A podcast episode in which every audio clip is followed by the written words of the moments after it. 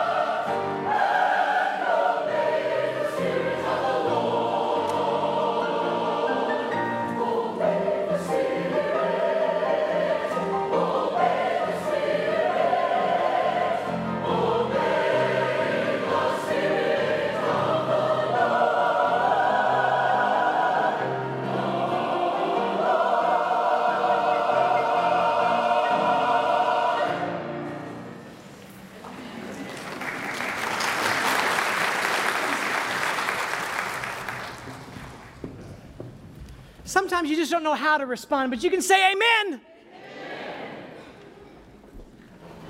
That better be your call, everybody. When the Spirit asks you to do something, you better do it. To say, I'm going to sing, I'm going to pray, I'm going to shout, sometimes even preach. But may we be ready, whatever the Spirit calls us to do. Would you follow along as I read from Psalm 18, the first three verses? If you're reading the in between chapters of 2 Samuel, leading up from 20 to 24, which is next week, you're going to see these very words um, couched in a different psalm. But listen from Psalm 18. It says, I love you, O Lord, my strength. The Lord is my rock and my fortress and my deliverer, my God, my rock in whom I take refuge, my shield and the horn of my salvation, my stronghold. I call upon the Lord who is worthy to be praised, and I am saved from my enemies. Let us rejoice and sing that great and glorious name. Would you take your hymnal? Turn to 204. Let's stand together and sing. Glorious is thy name.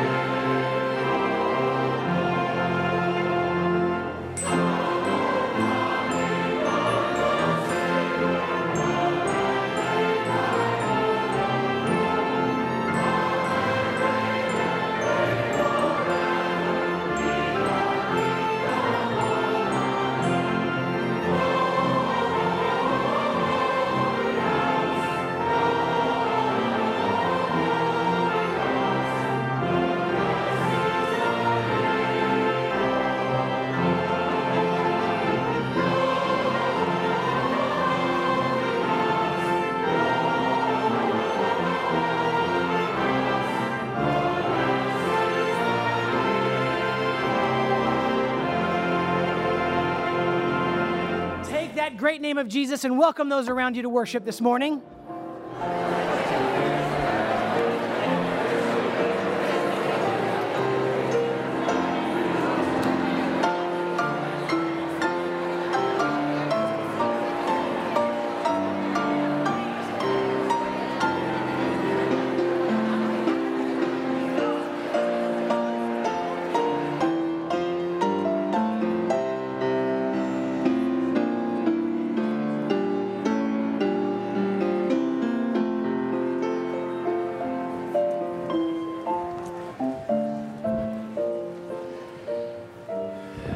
Good morning and welcome to worship.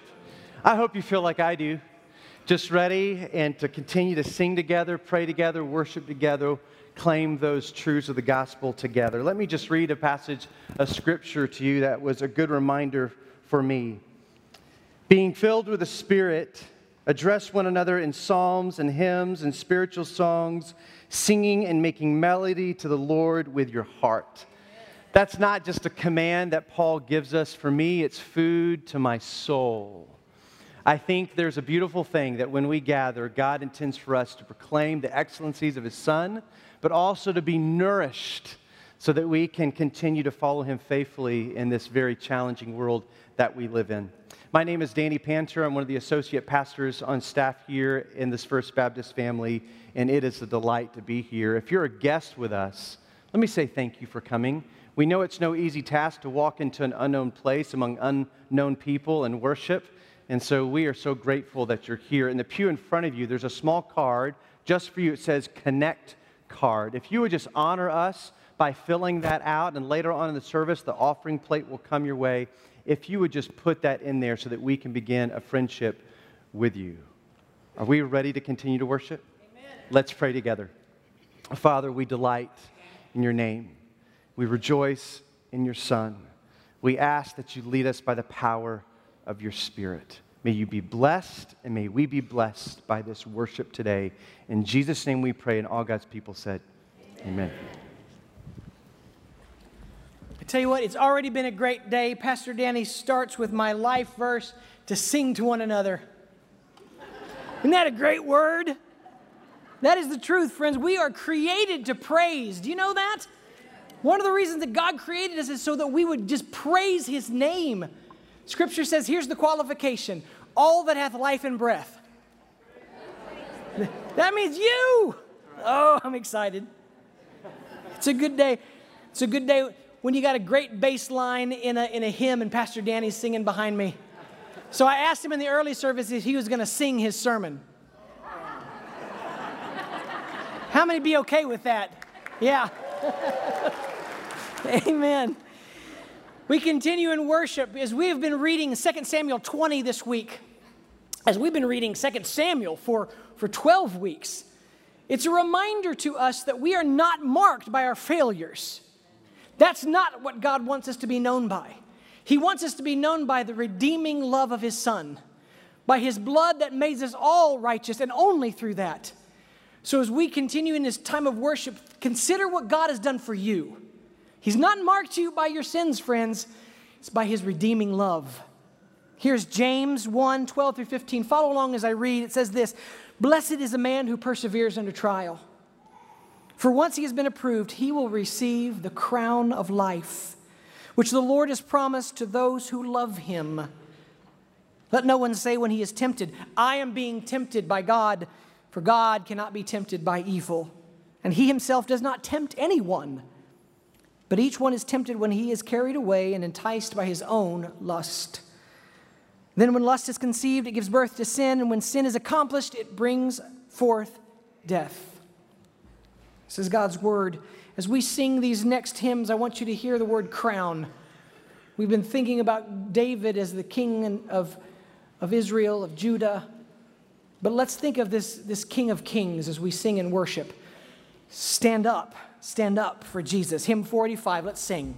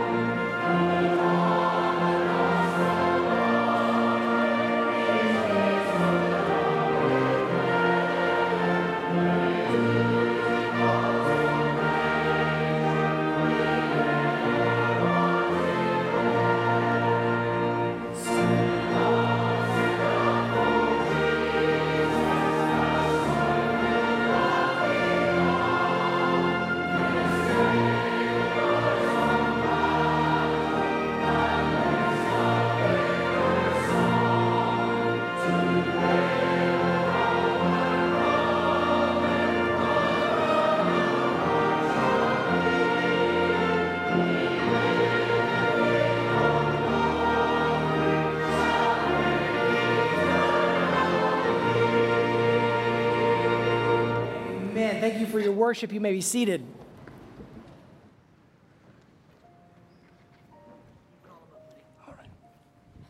All right, kids, if you would join me right down here for kids' time. Oh, look at them run.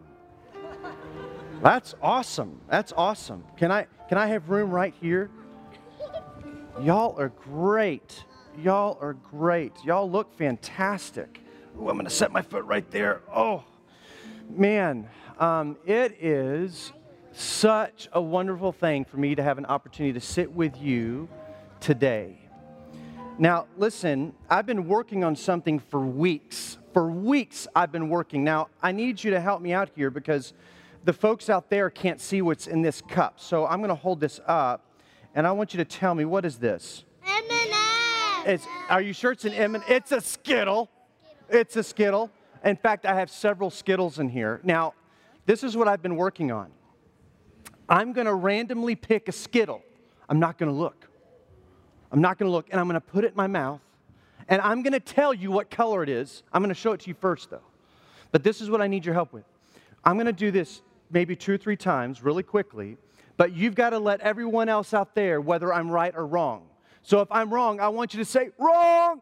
Can you do that? Yes. Just just just practice real quick. Say wrong really loud. Wrong. Okay.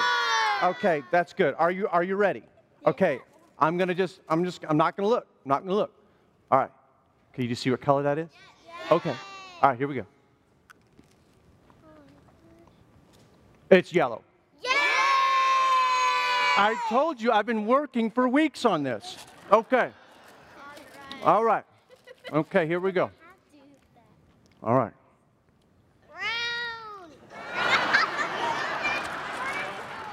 You can't tell me what color it is. Yeah. All right, I don't think Skittle has brown anyway. All right, here we go. All right, doing another one.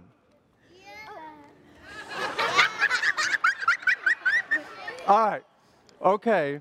Now let me just remind you, you cannot tell me the color. Okay, this is part of the thing. You cannot. Okay, here we go.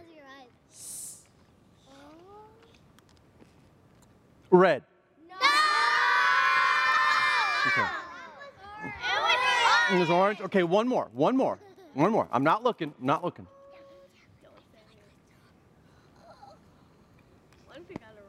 Purple. No! You mean you mean to tell me I only got one out of three right? Yeah. Well, I certainly don't know everything, but let me tell you something about the nature and character of God. If Jesus were doing this exact same thing, he could guess the right color every single time and he would get it right. You want to know why? Because he knows everything. He knows everything. He knows every color that he would have picked and put in his mouth. That's a wonderful truth. Uh, this week I read a psalm. Uh, psalm 120 tells us that God doesn't even sleep or slumber. And let's put those two together. God knows everything about your life and what you're going through, but he nor does he sleep or slumber. So there's a never a time in your life when God doesn't know what's going on in your life. That is good news. Jesus says, I will never leave you or forsake you. And so I want you to hold on to that truth that God is a big God who knows all. He knows the small little details of your life, and He doesn't even ever fall to sleep or slumber. He knows your needs, and He'll never leave you or forsake you. Let's pray together.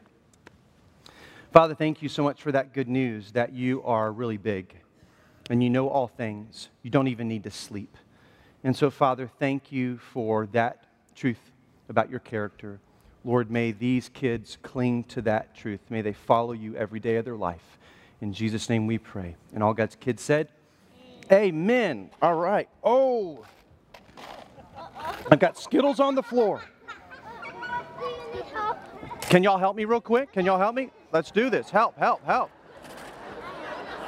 There we go. Can I keep Skittles? Just one. All right. Can I keep Just put it back. Y'all go. Can I keep one? Can I keep a Skittle? man. Can I keep Oh, that's good. Just one. Just one. Just one. Y'all go. Let's continue to worship, shall we?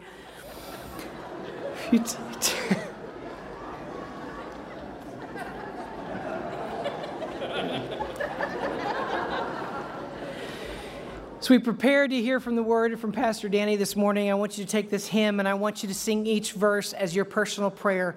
as you adore who God is. Adore this beautiful Jesus, this beautiful Savior. And let each, let each verse be as if you're the only one singing in this room to give him praise and the glory that he deserves. Will you take your hymnal and turn to 176? Let's stand together. Let's worship.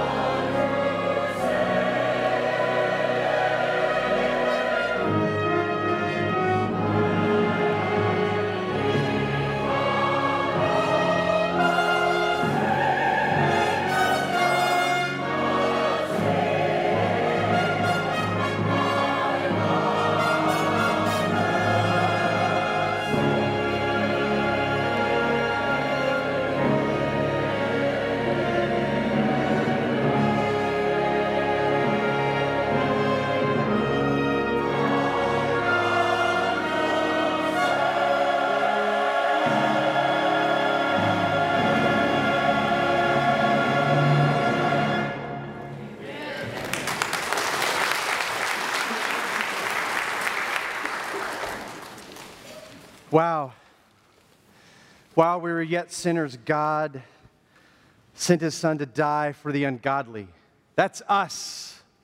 And that's good news that we can surrender to a God through his love sent his son to die for our sin. Man, what a song. What a promise. What a truth. Let's stand with me, please, as we read the scripture together. This is 2 Samuel chapter 20, verses 1 and 2. Now, a troublemaker named Sheba, son of Bichri, a Benjamite, happened to be there. He sounded the trumpet and shouted, We have no share in David, no part in Jesse's son. Every man to his tent, Israel. So all the men of Israel deserted David to follow Sheba, son of Bichri. But the men of Judah stayed by their king all the way from the Jordan to Jerusalem. Amen. You may be seated.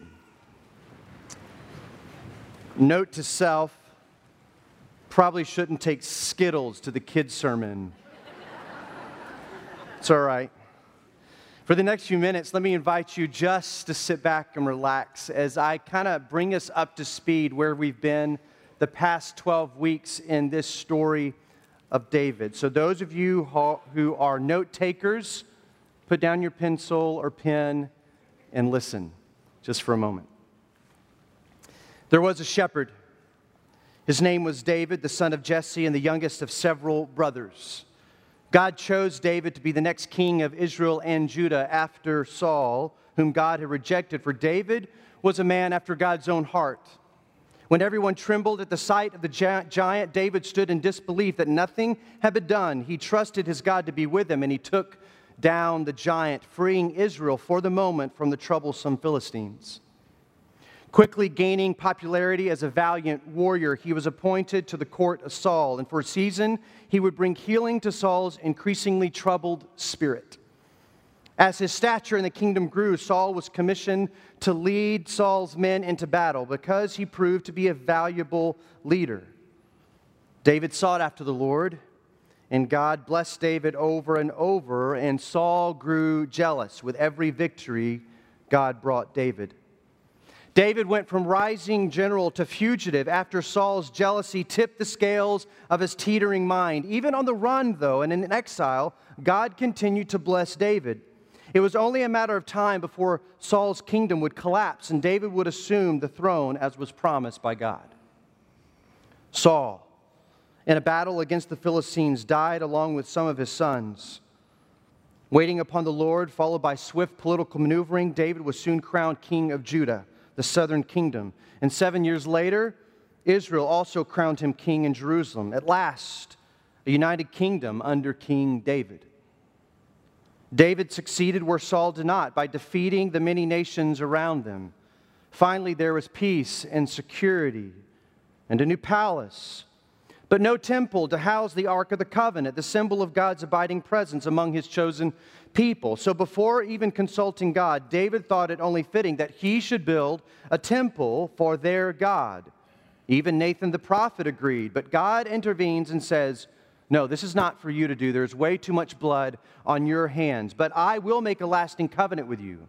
I don't need you to build me a house. If I did, I would have commanded it, but I will build you an everlasting house. Your son will be my son. I will never reject him, and he will be the one to build my temple as a permanent symbol of my presence among my people. And there will always be a son of David on your throne. David rejoiced. Seasons pass. And one day, while the men of the kingdom are off to war, David falls in his spiritual complacency. On his roof, he sees a woman. He desires her, and because he is king, he takes her for himself kills her husband along with other men who are caught in the cover up, and marries the same woman he assaulted to hide this grave sin, but God knows. He sends Nathan, the prophet, to confront him. David's heart is cut to the quick and he repents, but not without significant consequences and punishment. Violence, sexual brokenness, and death will rise like a cancer in his own house, God promises. Amnon, his oldest son, gives into his own lust and commits an equally heinous act against his half sister Tamar. David does nothing, no justice. Absalom, her brother and David's son, hates him and never forgives him for the injustice done. So he murders Amnon and years later leads a rebellion against his own father and king, claiming the throne for himself. These are perhaps the darkest days of David's reign, a house and kingdom divided. He longs for restoration and reconciliation with Absalom, but it will never come. Over 20,000 men have to die to put down the rebellion, and against his deepest desires, Absalom also dies. Sons die, violence only increases, brokenness is everywhere. Peace doesn't last with the squelching of the rebellion, maybe just days. Then the tenuous relationship between the 10 northern tribes and the two southern tribes and Judah splits wide open, and yet another rebel leader unites the Israelites against David and Judah. This time, David will not delay, he will act swiftly. He cannot afford another war. The ground is already soaked with blood. He immediately rallies more men and advances against the new rebel leader, Sheba, besieging a northern city called Abel. You can take a deep breath now. No rest. There's no rest. These last few weeks have been exhausting, haven't they? Draining, even. It seems week after week after week, there has been this constant theme of sin, consequences of sin, brokenness, violence and death, rebellion, all springing out of David's sin on that rooftop and beyond. Some of us are saying, let's move on already. Can we just get to the New Testament? These chapters are so hard. How are you going to preach that, Danny? But the narrator won't let us go. He's been very intentional to remind us of the cost of David's sin over and over again. In three ways, I just want to mention them. First off, We've already read them, 2 Samuel 21 through 2, with the rise of Sheba, Sheba, the rebel. It's a reminder that sin always brings separation, division, and disunity. At home and in the kingdom, it's very real. It doesn't go away. Then 2 Samuel 20, verse 3 says this And David came to his house at Jerusalem, and the king took the ten concubines whom he had left to care for the house. Do you remember? He left the ten concubines, concubines to take care of the house when he was fleeing Jerusalem out of fear of Absalom. Remember this? And so the narrator is pointing back to Absalom and what he did. And the David came to his house at Jerusalem, and the king took the ten concubines whom he had left to care for the house, and put them in a house under guard, and provided for them, but did not go into them. So they were shut up until the day of their death, living as if in widowhood. The narrator very clearly reminds us that sexual brokenness, because of David's sin, is perpetuated in his own house over and over. First with Amnon, then with Absalom. It never goes away. The consequences of sin are dire. And then, chapter 20, verses 8 through 10, we have the story of Joab. And let me just set this up for a moment. Joab has been demoted because he's killed Absalom's son. Before that, he murdered Abner years before. David is not a friend of Joab, even though he keeps him very closely. So he demotes him from general to subservient to whoever else is in charge. He appoints Amasa in his place, he gives him the generalship. Joab is livid. When he has opportunity, he takes uh, Amasa's life. So let me read this for you. When they were at the great stone that is Gibeon, Amasa came to meet them. Now Joab was wearing a soldier's garment, not a general's garment, and over it was a belt with a sword in its sheath, fastened, fastened on his thigh. And as he went forward, the sword fell out. And Joab said to Amasa, Is it well with you, my brother? And Joab took Amasa by the beard with his right hand to kiss him. But Amasa did not observe the sword that was in Joab's hand, so Joab struck him with with it in the stomach and spilled his guts to the ground without striking a second blow, and Amasa died. Joab reminds us that violence will never leave David's house. Joab is the personification of that promise of God violence will rise up in your home. David cannot shake this ambitious and violent man who may get the job done, but who is willing to do whatever it takes to advance his own political position. Joab was a violent man.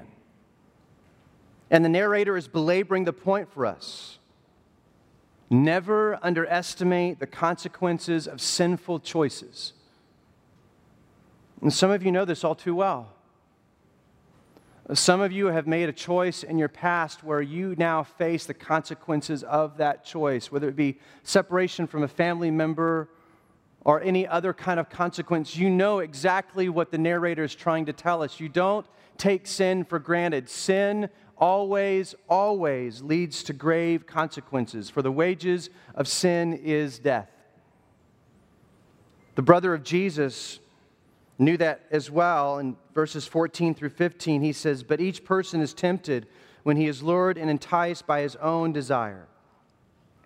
Then desire, when it is conceived, gives birth to sin, and sin, when it is fully grown, brings forth death. When we're exhausted of this constant theme for the past several chapters, maybe then we're about to get it. That it doesn't pay to sin. All the allurement and promises of sin are lies. All that faces us with the temptation of sin is death and destruction. David knew that all too well. What takes us a few weeks to preach through and read through lasted for the rest of David's life. Think about that for a moment. That one grave decision on a rooftop led to the burden that he had to bear of the consequences of punishment of his sin for the rest of his life, even though he was forgiven, which is startling enough. Oh, how he may have longed to go back to that rooftop if I could just go back, I would have made a different decision. I would have walked away. But he didn't. And for years and years, even to his death, he suffered the consequences of that sin. And the narrator wants us to know that. That the consequences of sin are grave. Never underestimate that choice that we too face, even on this side of the cross. The good news is that the narrator does not leave us there. There is a way, the narrator will say, and we've come full circle in a way. Chapter 20 tells us that Sheba and his entourage has found the refuge, uh, the refuge um, Sheba in the town of Abel. Joab and his army have begun to besiege the city until a wise woman gets word to Joab. She says, Joab, let's talk. She says, I hope for peace and I'm a faithful one of Israel and its well being. This city that you're besieging is an important city. There are other towns dependent on the city. If you besiege this city and destroy this city for the sake of one man, you destroy Abel as well. And not only will many die here and be left homeless, but also countless other towns will be facing hardship. Joab says, Oh, no, no, no, that's really not my goal. I really don't want to destroy Abel. If you would just give us Sheba, then we will leave your town. This wise woman in Abel takes care of it. Immediately, she assesses and weighs the cost of Joab and the army before her she sees destruction and pain and death and sorrow, and she immediately takes action. She goes to the townspeople and convinces them we should not harbor this, this man, rebel Sheba. We must find him. And they do. They dispatch of him quickly. They throw his head over the city wall as evidence, and she saves the city. She saves the city. This wise woman does what David could not do on the rooftop years before to see reality for what it was death, destruction and I will do whatever it takes to save the city. When faced with the threat of death, when she saw the cost of harboring the rebel Sheba, she determined quickly that it wasn't worth it. She put sin and rebellion to death. This is far more than history, it's a message to us. Save the city, save your life. See rebellion for what it is. See sin and temptation for what it is. It brings death and destruction. Put that to death. Put temptation to death. Put sin to death. The good news is that Jesus has not left us to fight this battle on our own. Now we know that through the cross and resurrection that Jesus extends to us grace and mercy. He withholds judgment of which we are worthy because we say yes, we are enemies. We have not chosen to follow you. We have sinned against you, and we acknowledge you as Savior and Lord. By only you can we be forgiven of our sin. And so that extension of mercy and grace is given to us so that we can be restored to God, forgiven of sin and restored back to God. But that's not it.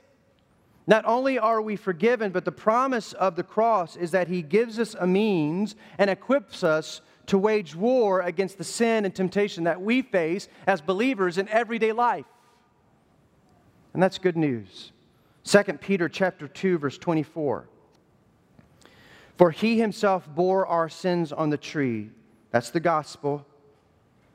Died on the cross, rose from the grave victorious over sin and death. But for he himself bore our sins on the tree that we may die to sin and live to righteousness. By his wounds, you have been healed. We're not just healed of past sin and even future sin, but we are equipped to overcome and find victory in the temptation that we face in every single day life. Why or how? By the cross, by the gospel. The same work, the same person that forgives us or allows us to be forgiven of sin also is the very means by which we have victory over the temptation that we face every single day. That's what Peter means by it's the tree, it's the he who bore your sins on the tree that we may die to sin and live to righteousness. It's the cross that frees us to live to righteousness. By your wounds, by his wounds, you have been healed, not to continue on into sin, not to continue to make the wrong choice on the rooftop, but to be able to say yes to Christ and have victory over sin and death in our life as followers of Jesus. According to Jesus, Jesus died for our sin, but also so that we could live a righteous and free life. A life of putting the death to death the deeds of the flesh. Jesus didn't leave us without a means, did he? He says, I am the means. You want to have victory over temptation? I am the means. You want to defeat sin? I am the means. The writer of Hebrews would put it another way. He would say in chapter 12, verses 1 and 2, after he says, You know, get rid of all that sin that entangles, he says, Let us run with endurance the race that is set before us, looking to Jesus, the founder and perfecter of our faith. And so the writer of Hebrews says, You want to live a victorious life, then you have to keep Jesus, the gospel, in clear view of your life. You need to cling to the gospel every single day of your life. If you want to run this race well, cling to Jesus. If you want to run this race well, you don't graduate from the gospel, you cling to the gospel. You preach the gospel to yourself every single day, especially as you face those moments of temptation. The way we put temptation and sin to death is by keeping the gospel in full view in our life, looking to Jesus. Paul describes it this way as living by the Spirit. If by the Spirit you put to death the deeds of the flesh, you shall live. That's what David should have done. We have the advantage of having the Holy Spirit. But David should have put that temptation to death. But Paul says if you're a child of God, if you're a son and daughter of God, then you live by the Spirit, and it's by the Spirit, keeping Christ in full view, clinging to the gospel, you put to death the deeds of the flesh and the temptation that we face. That's what happens with the children of God. When we face temptation, when possible destruction is before us, and hopefully we see it as clearly as the wise woman Abel saw it. David didn't see it, he was caught up in a moment and all he could see was the promise of that lie that he would have satisfaction and pleasure for a moment. All he could see was the promise of the lie and not see it for what it was, the destruction to come. But by the grace of God, may we be able to see it when temptation comes.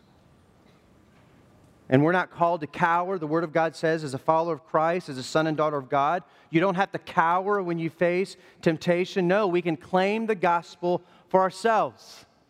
We can claim the gospel for ourselves. Now, there are a lot of different ways that we can keep Christ in view, staying in the Word of God, reminding ourselves of the promises of God found in His Word, and clinging to those promises.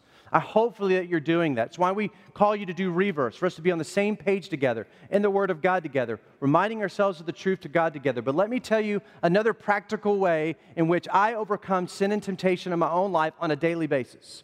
I preach the gospel to myself. So, this is the way that I make every attempt to hold captive my thoughts to Christ by clinging to the gospel. I face temptation. I'm in the grocery store, I'm at home, whatever comes, and it could be any form of temptation. And the moment that I face temptation, by the grace of God, I begin to claim the gospel. I'm a son of God. I don't belong to you, sin.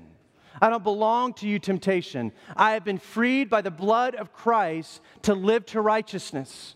I'm no longer a slave to sin, I'm a slave to God. And I remind myself, Jesus died for that sin so that I could be rescued from my sin. Jesus rose from the grave so that I could have victory over sin and death. I preach that to myself over and over and over again as long as it takes for me to put that sin to death. As long as it takes.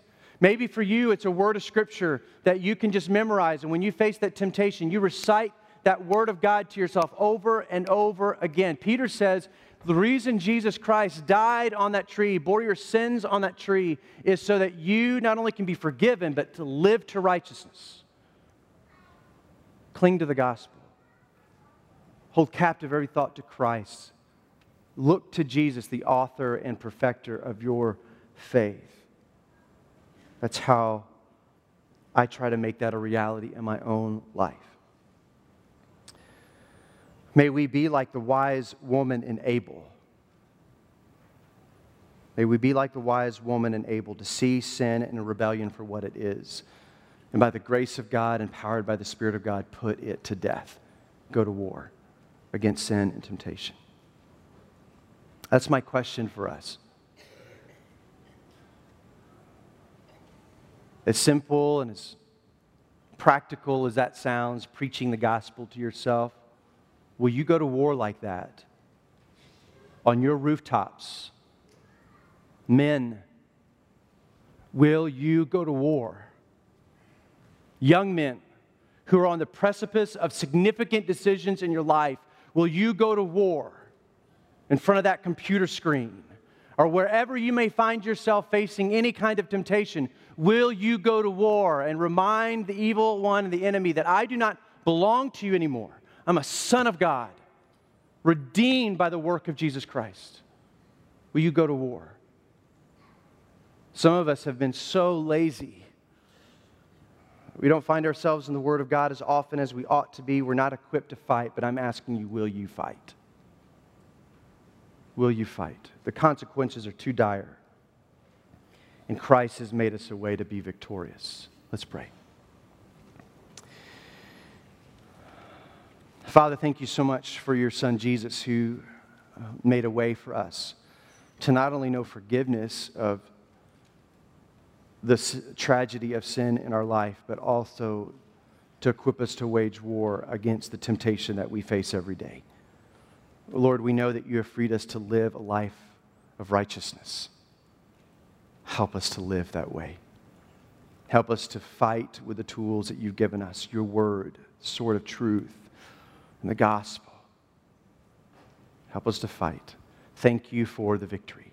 In Jesus' name we pray, and all God's people said, Amen. Let me invite you to respond. Um, it may be that there are men right here in this room that say, you know what, I've been way too lazy. I haven't fought this fight well. And you just need to recommit and say, Lord, I want to fight this fight. It's not worth it. And women, you too, all of us who face temptation, will you commit by the power of the Spirit of God and the gospel to fight, to say no on the rooftop? These altars are open for you to come and pray. You pray. If you're coming to faith for the first time, saying, I want to surrender to this Jesus. I know that I have sinned against him, choice after choice, and I can only find forgiveness through Christ who died for my sin and rose again. Would you come and profess that faith today? You can let me know. Uh, Pastor Brian's here too. You can let him know. We would just love to know what God is doing. Let's respond today.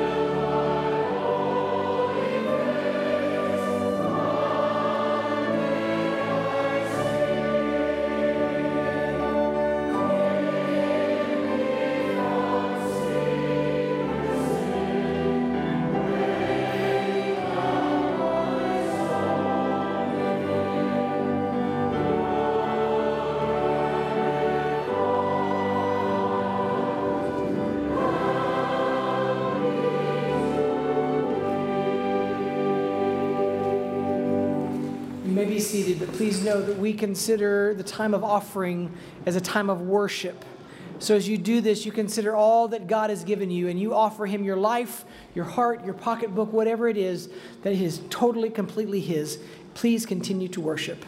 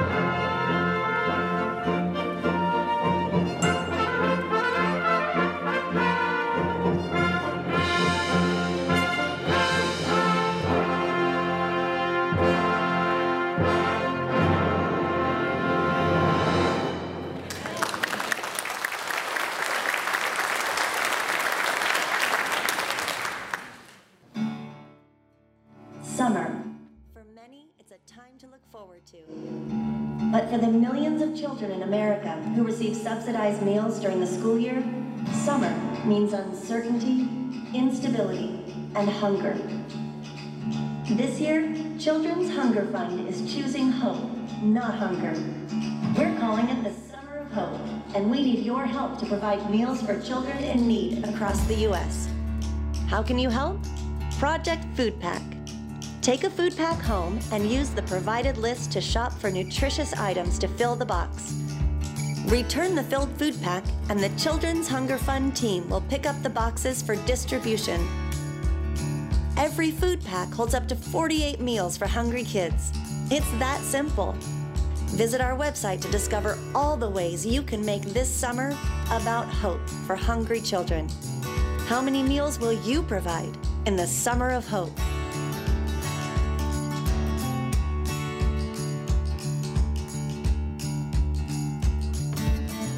My name is Steve, and I get the distinct pleasure from Children's Hunger Fund to uh, share about this new relationship with First Baptist Church and Children's Hunger Fund through Project Food Pack. Um, today, as you guys leave, you can pick up a box, an empty box that will have a grocery list that you can go out for the next four weeks and pack as a family a box of food. These boxes will then, in turn, go back to our distribution here in San Antonio, which will then be distributed to the homes of families in need with the intent to build a relationship and through that relationship to share the gospel. In about three weeks, Byron will also um, share about the next vision First Baptist, also being a distributor, distributor and going out and, and with the families in need here that the, the church service to um, share and, and to deliver these food packs. So, um, again, just very thankful for you guys, very excited to see where this relationship goes um, and, and for, for God's glory. So thank you guys. God bless you, and you guys have a wonderful rest of the day.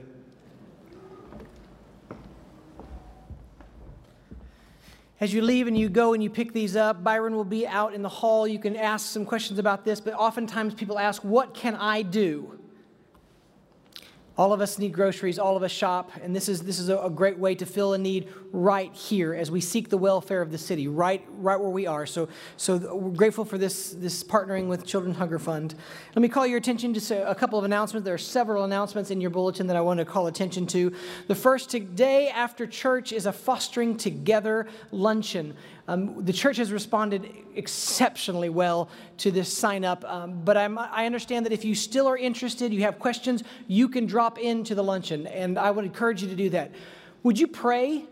This is a need in this city. This is a need in this country that we as a church would rise up and care for these children.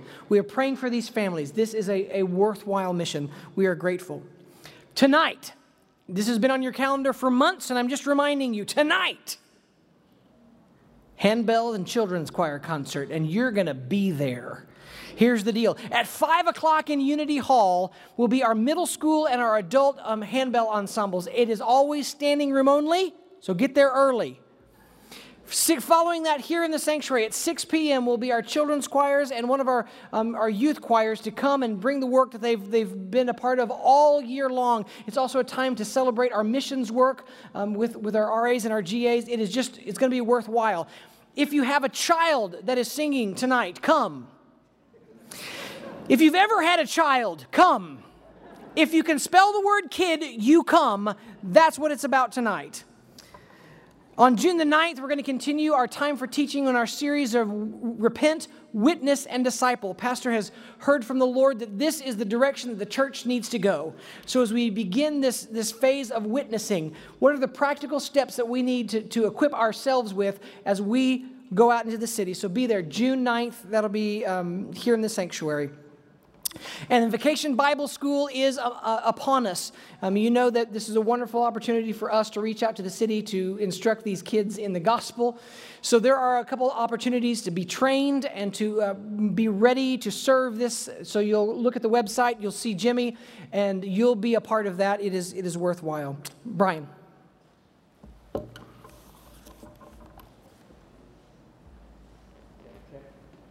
Church family, uh, while we, oh, there we go. Uh, church family, we've got a couple of folks coming for membership this morning. Uh, Jennifer and Will Warren, uh, newly married couple, are here. And would, can somebody, yes, let's have some folks stand with them this morning. Uh, Jennifer is uh, coming for membership from Calwood Baptist Church, Houston, and Will is coming from First Baptist Church Canyon, Panhandle. Uh, so if you are happy to see these folks this morning and you welcome them this church family.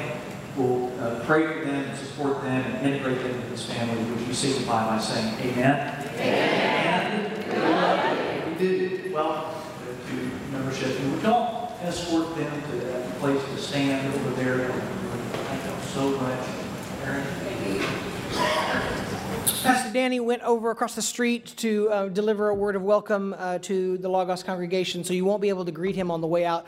But I do hope that you'll encourage him. I- isn't it a blessing to know that God has sent such wonderful pastors who love the Word of God and are willing to deliver that? Amen. It is, it is very frequent in my prayers that I, I give thanks to God for the team that He has assembled here at First Baptist Church. Let us be dismissed with all hail the power of Jesus' name.